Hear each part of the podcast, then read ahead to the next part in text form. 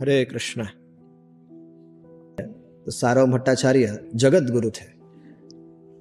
जगत गुरु का अर्थात उस समय के सबसे बड़े विद्वान, उनसे बढ़कर विद्वान शायद ही संसार में होगा। और सारव भट्टाचार्य यह गृहस्थ होते हुए भी सन्यासियों को ट्रेनिंग देते थे। सन्यासी लोग अपना सन्यास का धर्म अच्छे से पालन कर पाए इसलिए सारम भट्टाचार्य उनको ट्रेनिंग देते थे। कितने आश्चर्य की बात है हाँ? और सारे सन्यासी लोग इनके नीचे बैठ बैठ कर सब इनसे कथाएँ सुनते इन, इनसे वेदांत सुनते थे। तो चैतन्य महाप्रभु इन्हीं का उद्धार करने के लिए ऐसा महाप्रभु भी कहे कि तुम्हारा उद्धार करने के लिए मैं नीलाचल आया हूँ। महाप्रभु का टारगेट था कि अगर साराभौम भट्टाचार्य अगर भक्त बन गए तो सारे सन्यासी अपने आप बन बन जाएँगे। एक साथ मास प्रिचिंग हो जाएगा। लेकिन सार्वभौम भट्टाचार्य इतने आसान लक्ष्य नहीं थे। अगर सारा सार्वभौम भट्टाचार्य जैसे व्यक्ति को अगर कोई परिवर्तन कर सकता है तो साक्षात कृष्ण ही कर सकते हैं। और कोई नहीं। तो जब एक एक श्लोक आया था। श्लोक से महाप्रभु को साराभौम भट्टाचार्य की विद्वत्ता का पता चल गया और सार्वभौम भट्टाचार्य को महाप्रभु की भगवत्ता का पता चल गया। तो कभी कभी बहुत प्रयास सार्वभौम भट्टाचार्य चैतन्य महाप्रभु को वेदांत पढ़ा रहे थे। सात दिन तक। और सातवें दिन, आठवें दिन सारव भट्टाचार्य प्रश्न करते हैं कि सात दिन से मैं वेदांत पढ़ा रहा हूँ, कुछ समझ में आ रहा है? तो उन्होंने कहा कि कि अर्थ तो समझ में आ रहा है मतलब जो मूल सूत्र है वो तो समझ में आ रहा है, लेकिन आप जो अर्थ कर रहे हैं ना, वो बकवास हमको कुछ समझ में नहीं आ रहा है। तो सार्वभौम भट्टाचार्य विचार करने लगे कि जो मूल सूत्र है, वो समझ में आ रहा है। और कमेंट्री मेरी समझ में नहीं आ रही है। हाँ। हम लोग के जीवन उल्टा होता है ना। हम लोग को श्लोक समझ में नहीं आता, परपट से सब श्लोक समझ में आता है। और तब तो महाप्रभु उन्हें बताते हैं कि वेद व्यास जी की व्याख्या तो सरल है, भक्ति वाली व्याख्या है। आप उसमें अपना मायावाद घुसा रहे हैं। और उस कारण से उसका जो वास्तविक अर्थ है, उसको ढका जा रहा है। तब तो चैतन्य महाप्रभु उनकी सारी बातों को काट देते हैं। साराभौम भट्टाचार्य अलग अलग प्रकार से अलग अलग तरीके से अलग अलग ट्रिक्स इस्तेमाल करके महाप्रभु को ट्रिक करने का प्रयास कर रहे थे। किसी न किसी तरह से अपनी बात को रखने का प्रयास कर रहे थे। लेकिन महाप्रभु तो ही is the best amongst all the cheaters वो तो वो वो तो भगवान कैसे है? सबसे बड़े कपटियों के सबसे बड़े कपट तो ये है। तो ये उनकी हर एक बात को काटते थे। वो अलग अलग प्रकार से अपनी अपनी व्याख्या प्रस्तुत करते थे, महाप्रभु को काटते जाते थे। अब बात आई एक श्लोक पे। आत्म रामाश्च मनयो निरग्रंथाप्योरुक्रमे कुरंती है तो किम भक्तिम इत्थम भूत गुनो हरि। अभी श्लोक पर बात आ गई। अभी ये श्लोक जो है, ये मायावादी में भी फ़ेमस है और वैष्णव में भी फ़ेमस है। जब ये श्लोक की बात आई, तब सार्वम भट्टाचार्य महाप्रभु से विनती करते हैं कि आप इसका अर्थ कहिए। मैं थोड़ा अर्थ सुनना चाहता हूँ इसका। तो चैतन्य महाप्रभु कहे, पहले तुम अर्थ कहो। पहले पहले आप अर्थ कहिए, उसके बाद मुझे जो आता है वो मैं कहूँगा। पहले आप कहिए। तो प्रभु कहे, तुम्हें की अर्थ कर तहा सुनी? पहले तो आप कर लीजिए। तो चैतन्य चैतन्य महाप्रभु की आज्ञा पाकर, अब खुली छूट थी। सारा भट्टाचार्य ने अपना सारा तर्कवाद लगा के आत्मराम मनुष्य श्लोक की नौ प्रकार से व्याख्या कर दी। और एक भी व्याख्या एक दूसरे से मैच नहीं होती थी। मतलब सब इंडिपेंडेंट व्याख्या है। तो महाप्रभु कहते हैं, भट्टाचार्य, जानी तुम्हें साक्षात बृहस्पति। शास्त्र व्याख्या करते ऐसे करो नहीं शक्ति। तुम्हारे जैसी तुम्हारे जैसी शक्ति संसार में किसी के पास नहीं, तुम साक्षात बृहस्पति हो। अब सारो भट्टाचार्य बड़े प्रसन्न हो गए। वाह। मन में तो थोड़ा प्रसन्नता हुई रहेगी, वाह। कुछ तो तारीफ़ की सात दिन में, आठ दिन बीत गया। पहले कुछ तो तारीफ़ की भाई। हाँ। चैतन्य महाप्रभु बड़े विचित्र है। चैतन्य महाप्रभु अद्भुत थे। चैतन्य महाप्रभु ने सार्वभौम भट्टाचार्य के नौ व्याख्याओं को हाथ लगाए बिना आत्मा रामाश्च मुनिय श्लोक की अठारह प्रकार से व्याख्या कर दी। अब सार्वम भट्टाचार्य एक बात तो जानते थे कि उनके जे पूरे संसार में सार्वभौम भट्टाचार्य अगर इस श्लोक की व्याख्या कर सकता है नौ प्रकार से तो दूसरा कोई नहीं हो सकता। और मुझे मैंने किए हुए नौ वाक्यों मेरे नौ व्याख्याओं को छुए बिना चैतन्य महाप्रभु ने अठारह प्रकार से व्याख्या कर दी। तब जब ये जब ये सारव भट्टाचार्य जी को जब थोड़ी ट्यूबलाइट जली उनकी हम्म, और सुनी भट्टाचार्य मने हैल चमत्कार प्रभु के कृष्ण जाने करे अपना धिक्कार। तब समझ गए कि ऐसी व्याख्या संसार में श्री कृष्ण के अलावा कोई नहीं कर सकता। देखिए, वो मायावादी थे, लेकिन उन्होंने सारे शास्त्र पढ़े थे।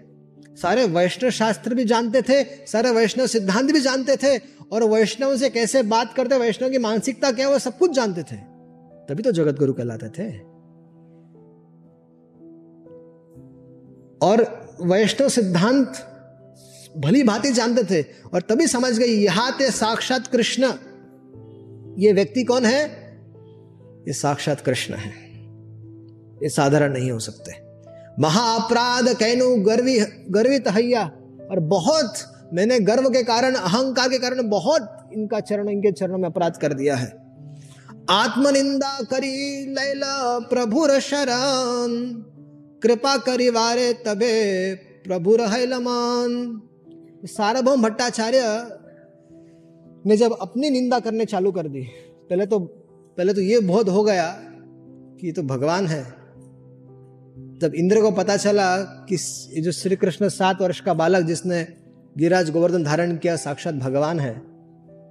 तब इंद्र, भगवान इंद्र गो माता को लेकर वहाँ पर वहाँ पर आए और भगवान की स्तुति करने लगे। तो यहाँ पर सारो मट्टाचार्य अपनी निंदा करने लग गए और अपनी निंदा करके चैतन्य महाप्रभु की शरण ग्रहण कर ली और महाप्रभु का भी मन हो गया कि सारो भट्टाचार्य पर कृपा करनी चाहिए। निज रूप प्रभु तारे कराइल दर्शन, चतुर्भुज रूप प्रभु हैला तखन। देखाइल तारे आगे चतुर्भुज रूप, पाछे श्याम वंशी मुख स्वकीय स्वरूप। तो चैतन्य महाप्रभु ने सारा भट्टाचार्य को अपना चतुर्भुज रूप दिखा दिया और अपना मुरलीधर श्याम सुंदर स्वरूप भी दिखा दिया।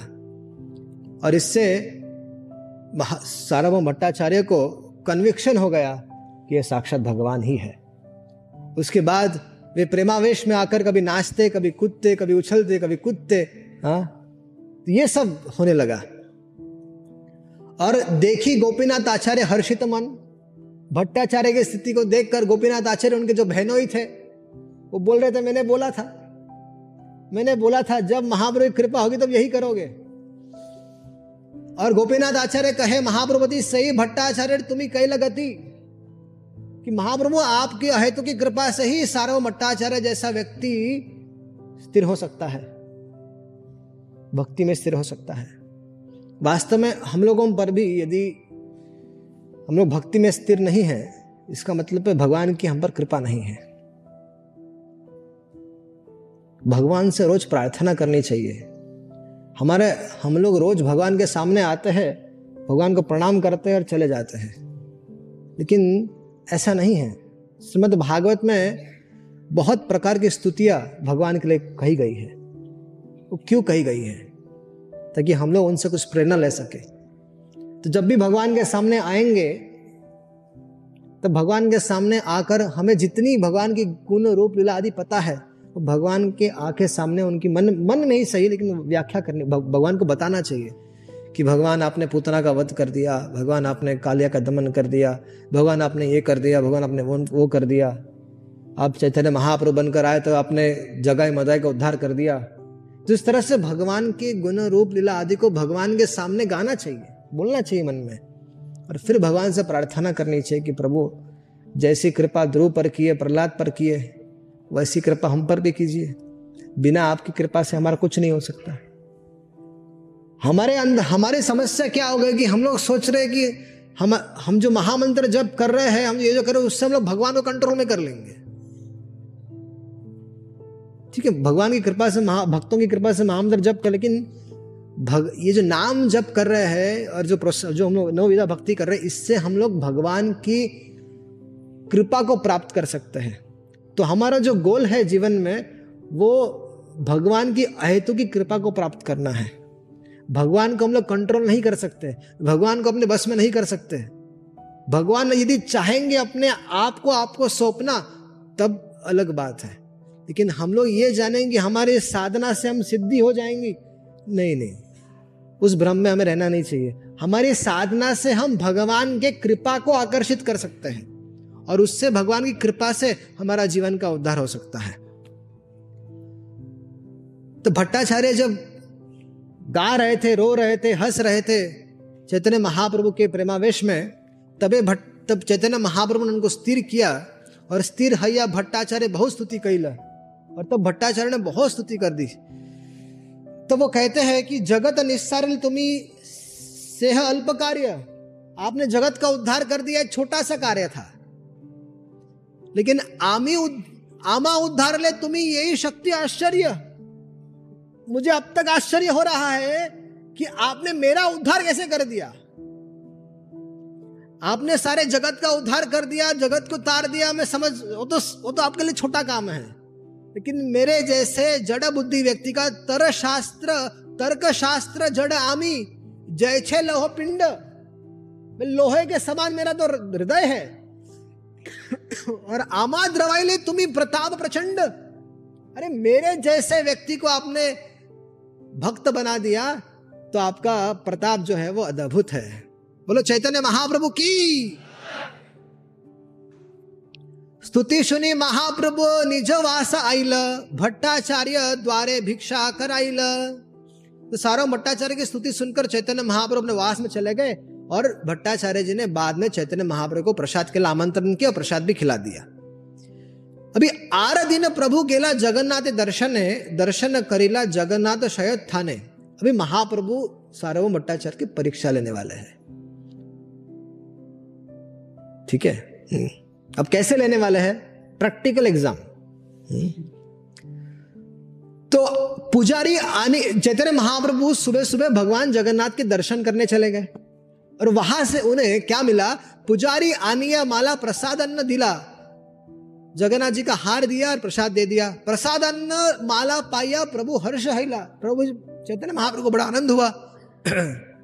और सही प्रसाद अन्न माला आंचले बाँध दिया।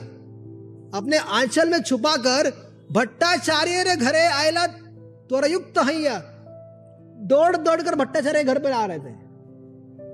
अब महाप्रभु क्या आवश्यकता पड़ी? हाथ में प्रसाद लिया, माला ली और चैतन्य महाप्रभु शीघ्र आते शीघ्र दौड़ दौड़ कर आ रहे थे। अरुणोदय अरुणोदय काले हैल प्रभु आगमन सुबह सुबह प्रभु का आगमन दरवाजे पे हो गया। सही काले भट्टाचार्य हैला जागरण। प्रभु का, प्रभु ने दरवाजे पर ठक ठक किया होगा। सारा भौम तो प्रभु की आवाज़ सुनकर सारा भट्टाचार्य सो रहे थे, उड़ गए। कृष्ण कृष्ण स्पुही कही भट्टाचार्य जगीला, और कृष्ण कृष्ण नाम लेकर भट्टाचार्य जग रहे थे। और कृष्ण नाम सुनी प्रभु आनंद बड़ीला देखा कि सारा भट्टाचार्य कृष्ण का नाम लेकर उठ रहे हैं। तो ये जानकर चैतन्य महाप्रभु को बड़ा आनंद हुआ। बहिरे, बाहिरे प्रभुर तेहो पाइल दर्शन। और आस्ते व्यास्ते आसी कैला चरण वंदन। देखा कि सुबह सुबह भगवान आ गए सुबह सुबह मान लीजिए कि आप सोए हो सुबह सुबह और अचानक से आपके गुरु महाराज आपके कमरे के पास आ गए। बोले, ए, उठ। तब क्या करेंगे? अचानक से उठ जाएँगे। और जिस अवस्था में है, तिलक बिलक कुछ है नहीं क्या करेगा हाँ? तो किस किस अवस्था में है? तो सबसे पहले आप क्या करेंगे, भगवान को दंडवत करेंगे मतलब तो गुरुदेव को दंडवत कर देंगे और उनको आसन दे देंगे, गुरुदेव आप बैठिए, है ना? यही ना करेंगे। तो सारो भट्टाचार्य ने आस्ते आस्ते व्यस्ते असी कैले चरण वंदन जिस किसी में स्थिति में थे, उस चरण चरणों की वंदना कर दी। बसीते आसन दिया, दुहित बसीला, उनको आसन दिया, खुद बैठ गए। और प्रसाद अन्न खुली, प्रभु तार हाथे दिला। और तभी सारो भट्टाचार्य जो थे, बड़े विधि विधान का पालन करते थे। संध्या करना, ये करना, वो करना, बहुत सारे चीज़ों का पालन करके फिर कुछ मुख में लेते थे। अभी महाप्रभु तो सुबह सुबह पहुँच पहुंचकर हाथ में सीधा प्रसाद दे दिया। परीक्षा लेने के लिए। प्रसाद अन्न प्रसाद अन्न पाया भट्टाचार्य आनंद हैल। प्रसाद को पाकर भट्टाचार्य को बहुत आनंद हुआ, अद्भुत आनंद की प्राप्ति हुई। स्नान, संध्या, दंत वंदन यद्यपि ना कहला अभी यही सारा भट्टाचार्य जो स्नान, संध्या, दंत वंदन इत्यादि इत्यादि सब दुनिया भर का चीज़ें होने के बाद फिर वो भोजन विजन के बारे में विचार करते, प्रसाद के बारे में विचार करते थे तो पहले तिरस्कार करते थे। जब कोयले की पहले कोई प्रसाद लाकर देता था तो उसका तिरस्कार किया जाता था। लेकिन आज चैतन्य महाप्रभु साक्षात आकर दे दिए और स्नान नहीं किए हैं, संध्या नहीं किए दंत वादन तक नहीं है भ्रष्ट नहीं किए हैं। और चैतन्य प्रसादे मनेर जब जाय गेल, यही श्लोक पड़ी अन्न भक्षण करिल। जैसे महाप्रभु के हाथों से जगन्नाथ जी का प्रसाद लिया तुरंत उन्होंने पद्म पुराण का एक श्लोक गाते हुए उस प्रसाद को ग्रहण कर लिया। शुष्कम पुरुष इतम वापि नितम वा दुर्दशता प्राप्ति मात्रेण भोक्तव्यम नात्र काल विचारणा ने दे न देश नियम सत्र न देश काल नियमस्ततः प्राप्त मन्नम दुतम शिष्टे भोक्तव्यम हरिब्रवेद सारो भट्टाचार्य कहते हैं, महाप्रसाद भले ही सूखा हुआ हो या भले ही सड़ा हुआ हो, अथवा कई दूर स्थान से आया हो, कितना भी पुराना क्यों ना हो, प्राप्त करने के साथ ही साथ उसकी, उसको भक्षण करने की विधि है। महाप्रसाद है गोविंदे श्लोक का सिर्फ़ प्रसाद के खाने के पहले इसको बोलना नहीं इसको विचार करने वाली बात है ये। इस पर थोड़ा चिंतन कीजिए। महाप्रसाद है गोविंद नाम ब्राह्मणी वैष्णवे हाँ? इस पर महाप्रसाद में जिसके अतुट विश्वास है तो महाप्रभु यहाँ पर सारो भट्टाचार्य की वैष्णवता को टेस्ट कर रहे थे।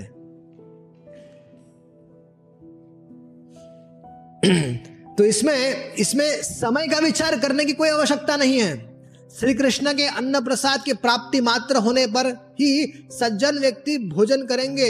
इसमें देश और काल का कोई नियम नहीं है। भगवान ने ही ऐसी आज्ञा दी, मेरा प्रसाद आया, तुरंत खा लो।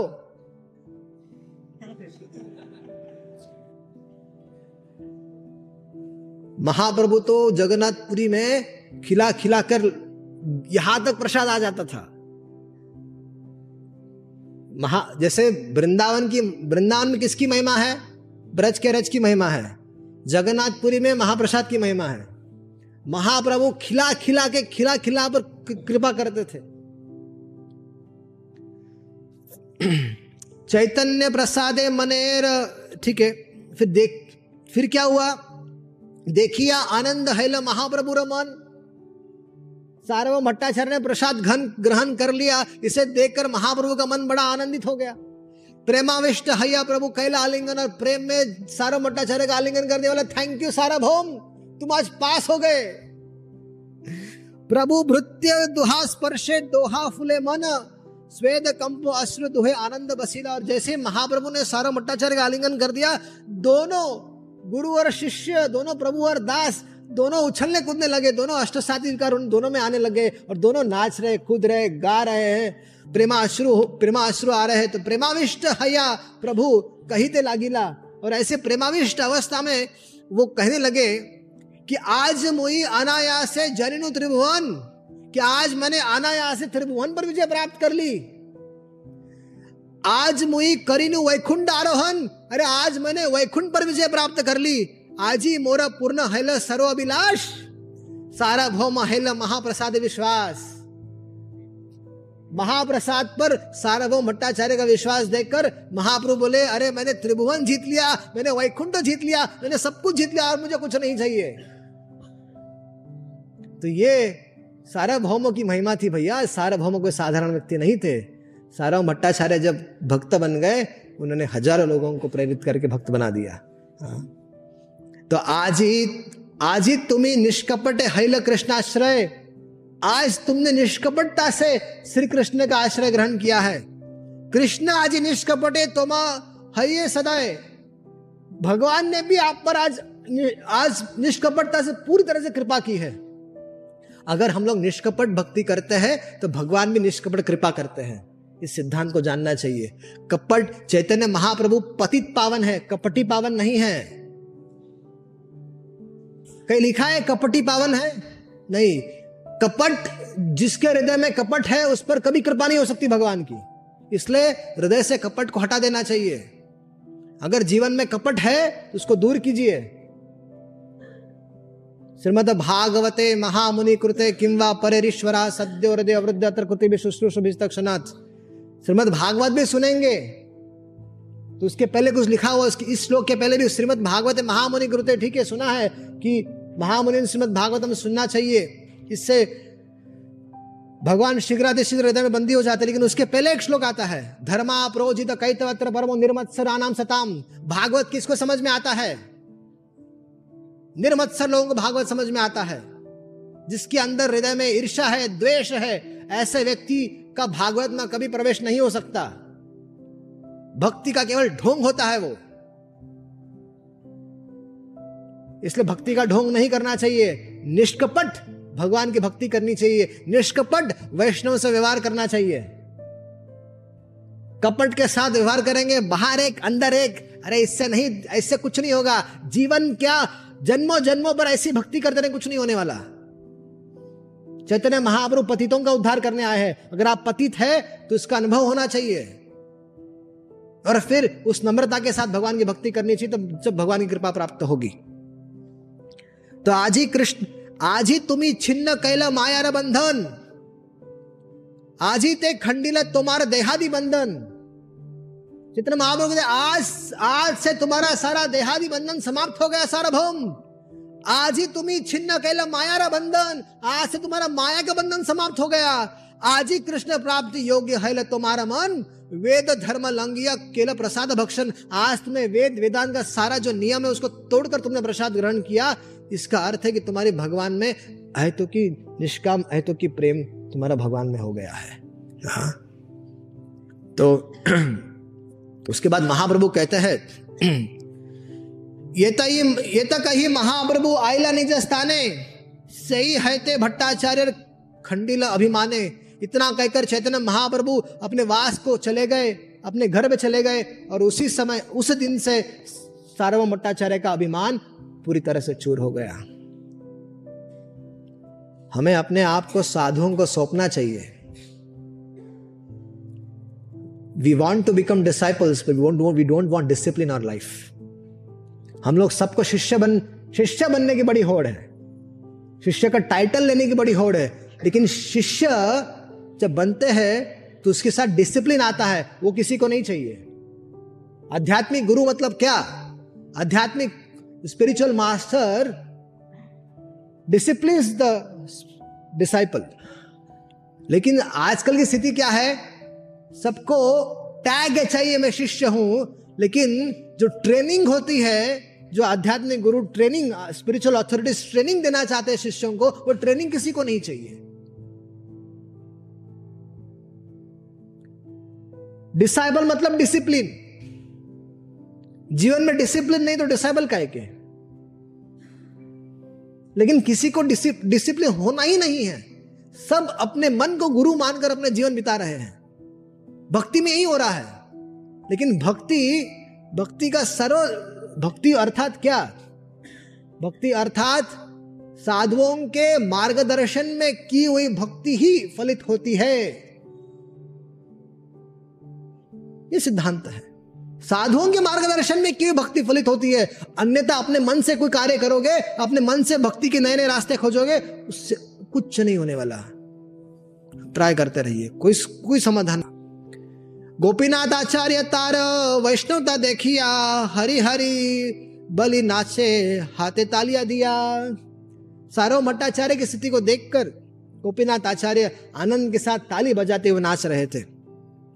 आराधीन भट्टाचार्य आयला दर्शने, जगन्नाथ देखी आयला प्रभु स्थाने। दूसरे दिन सारो भट्टाचार्य जगन्नाथ देव के दर्शन करने गए नहीं। रोज का नियम था, दिनों दिनों का नियम था, सालों सालों का नियम था, लेकिन आज ये नियम उन्होंने चेंज कर दिया। सबसे पहले भगवान चैतन्य महाप्रभु के दर्शन करने चले गए। दंडवत करी कैल बहुविध स्तुति, दैन्य करी कहे निज पूर्व दुर्मति। और अपने पूर्व दुर्मति को याद कर, करके महाप्रभु के सामने रो रहे थे कि मेरी कितनी बड़ी दुर्मति थी कि मैं आपका विरोध कर दिया। मैंने कितने सारे वैष्णवों को तकलीफ़ दी, मैंने कितने सारे वैष्णवों को पीड़ा पहुंचाई, उनके साथ तर्कवाद करता था, उनको उनको बहुत तरीके से उनको नीचा दिखाया करता था। तो महाप्रभु कहते हैं, भक्ति साधन श्रेष्ठ सुनिते हैल मन, प्रभु उपदेश कैला नाम संकीर्तन सारे वो मट्टाचार्य पूछता है, प्रभु, चौसठ प्रकार की भक्ति का वर्णन है, इसमें से सर्वश्रेष्ठ कौन सी है? तो प्रभु कहते हैं, प्रभु, उपदेश कैला नाम संकीर्तन, चौसठ प्रकार की भक्तियों में नाम संकीर्तन सबसे श्रेष्ठ है। हरे रे नाम, हरे रे नाम, हरे रे नाम केवलम, कलव नास्ते व नास्ते वही कथिर अन्य था कलयुग में भगवान के नाम के कीर्तन को छोड़कर और कई गति नहीं है। ना कोई योगा, ना कोई आयुर्वेद, ना कोई और प्रकार का थर्ड क्लास का उपाय, ना कोई इंस्पिरेशनल टॉक कुछ भी हमारा उद्धार नहीं कर सकता। हमारा उद्धार अगर संभव है तो केवल और केवल हरे नाम हरे नाम हरे नाम वो केवलम, केवल हरि नाम से संभव है। आप हज़ारों हज़ारों ऐसे इंस्पिरेशनल टॉक दे दीजिए, किसी के जीवन में कुछ परिवर्तन नहीं आने वाला। कुछ भी नहीं आने वाला। आपके लाखों, करोड़ों फॉलोअर बन जाए, कुछ नहीं होने वाला। अगर परिवर्तन आएगा तो भगवान का नाम मिलने से आएगा। इसलिए भगवान की कीर्ति और यश को खुले बोल्ड एंड फेयरलेसली आना चाहिए। नारद मुनि, जब नारद मुनि ने जब भगवान की प्राप्ति कर ली, छोटे से बालक थे तो भगवान ने उनको क्या आदेश दिया? Fearlessly and boldly go and preach my message जाओ और बिना किसी हिचकिचाहट के मेरी कीर्ति और यश को सर्वत्र गाओ। तो वो छोटे से बालक ने जो बड़ा हुआ, उसने सर्वत्र जाकर भगवान की कीर्ति और यश को गाया। प्रभुपाद जी ने प्रीचिंग कैसे करना बता दिया है हम लोगों को। भगवान की कीर्ति और यश को गाना यही प्रीचिंग है। ये दुनिया भर की इंस्पिरेशनल टॉक देने से कुछ नहीं होने वाला है। सब पाखंड है। सब अपना निज निज स्वार्थ है कि खुद को नेम, फेम प्रतिष्ठा चाहिए होती इसलिए इस तरह से करते लेकिन वास्तविक प्रचार क्या है, प्रभुपाद जी ने करके दिखाया है। प्रभुपा जी, वहाँ पर जाकर कॉम्प्रोमाइज नहीं किए। कितने कितने कितने बहुत सारे लोग, साधु लोग विदेश में गए थे। वहाँ पर जाकर सारे कॉम्प्रोमाइज हो जाते थे। ये ए साधु ऐसे थे। अपने गुरु के आदेश पर भागवत धर्म का झंडा वहाँ पर गाड़ कर आ गए। वहाँ पर संकीर्तन किया। प्रसाद बांटा। भगवत गीता, चैतन्य चरितमृत भागवत में प्रवचन किया और भगवान की कीर्ति और यश से लोगों को लाभान्वित कर दिया, सबको भक्त बना दिया। ये है प्रीचिंग करने का तरीका। ऐसा ही प्रचार करना चाहिए और कोई पाखंड तरीके से प्रचार करने की आवश्यकता नहीं है। कोई किसी योगा के आवश्यक सहारा लेने की आवश्यकता नहीं है। कोई किसी इंस्पिरेशनल टॉक लेने की आवश्यकता के सहारा लेने की आवश्यकता नहीं है। ना कोई किसी आयुर्वेद बीरवेद की आवश्यकता नहीं है। सीधा भगवान का प्रचार करना चाहिए। एक कलयुग में केवल भगवान का नाम ही सब कुछ है। इस कलयुग में अगर किसी प्रोसेस से जीव का उद्धार हो सकता है, वो केवल भक्ति है। भक्ति से ही उद्धार हो सकता है, और कोई तरीका नहीं है, और कोई तरीका नहीं, और कोई तरीका नहीं है। महाप्रभु यहाँ पर सारों भट्टाचार्य को बात कह रहे हैं। जो सारा, सारे, सब जगह का पानी पीकर बैठे हैं सारो भट्टाचार्य। सबको पिलाए भी बैठे और पी के बैठे हैं। ऐसे सारा भट्टाचार्य को महाप्रभु कहते हैं, हरे नाम हरे नाम हरे नाम ही वो केवलम. उन्होंने ये नहीं बोला, तुम ये करो, वो करो वो करो। अरे, सब कुछ छोड़ो, हरि नाम जप करो। यही श्लोकेर अर्थ सुनाई करिया विस्तार। सुनी भट्टाचार्य, मने हैल चमत्कार। चैतन्य महाप्रभु ने खूब बढ़िया से इसकी व्याख्या कर दी और सारा भट्टाचार्य का मन में चमत्कार हो गया। और गोपीनाथ आचार्य बोले, आमी पूर्वज कहिल सुन भट्टाचार्य तुम्हारे सही तहिल गोपीनाथ आचार्य कहते, मैंने बोला था ना? जब महाप्रभु की कृपा तुम पर होगी, जो सिद्धांत मैं तुम्हें समझा रहा हूँ, वही सिद्धांत तुम भी बताओगे। बोला था ना? हो रहा है अभी। भट्टाचार्य कहे, तारी करी नमस्कारे। अरे बाबा, भट्टाचार्य कहे, तुम्हारी कृपा से तो मेरा उद्धार हुआ है।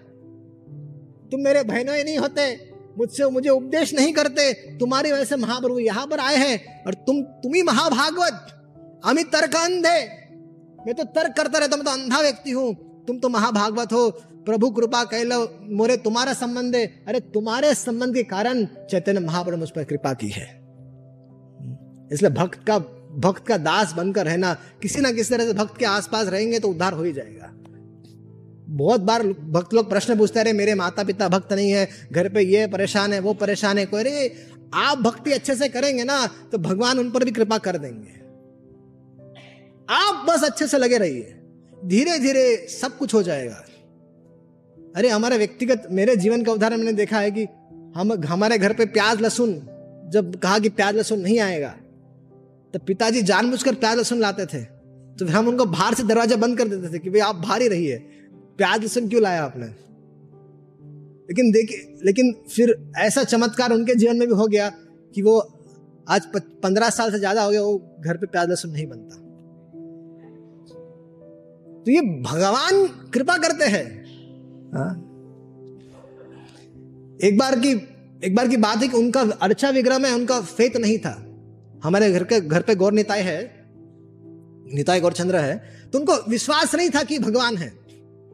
रोज देखते थे, सेवा कर रहे हैं मेरे को। मुझे रोज देखते थे सुरा, सुला रहा है, उठा रहा है, आरती कर रहा है, सब कुछ कर रहा है। एक दिन मुझे किसी कारण से नहीं आना, मैं आ नहीं पाया मैं घर पे। तो मैंने उनको फ़ोन करके, आपको सुलाना पड़ेगा। तो आपको भगवान को सुनाना पड़ेगा आज। तो पिताजी बोले, अरे, मैं नहीं ये सब मानता है। भगवान है इसमें। अब वो उस दिन की अद्भुत बात है कि पिताजी जब, मैंने कहा, करना क्या? आचमन कीजिए आचमन कर दिया, फ़ोन पे सब बोल रहा था मैं। तो बोले, भगवान को छूकर उनको नीचे लाइए, बेड लगाइए, उनको सब कीजिए। जैसे वो भगवान को छूने गए, उनको करंट लग गया। अरे इसमें तो भगवान है। कैसे पता चला? अरे, करंट मार दे।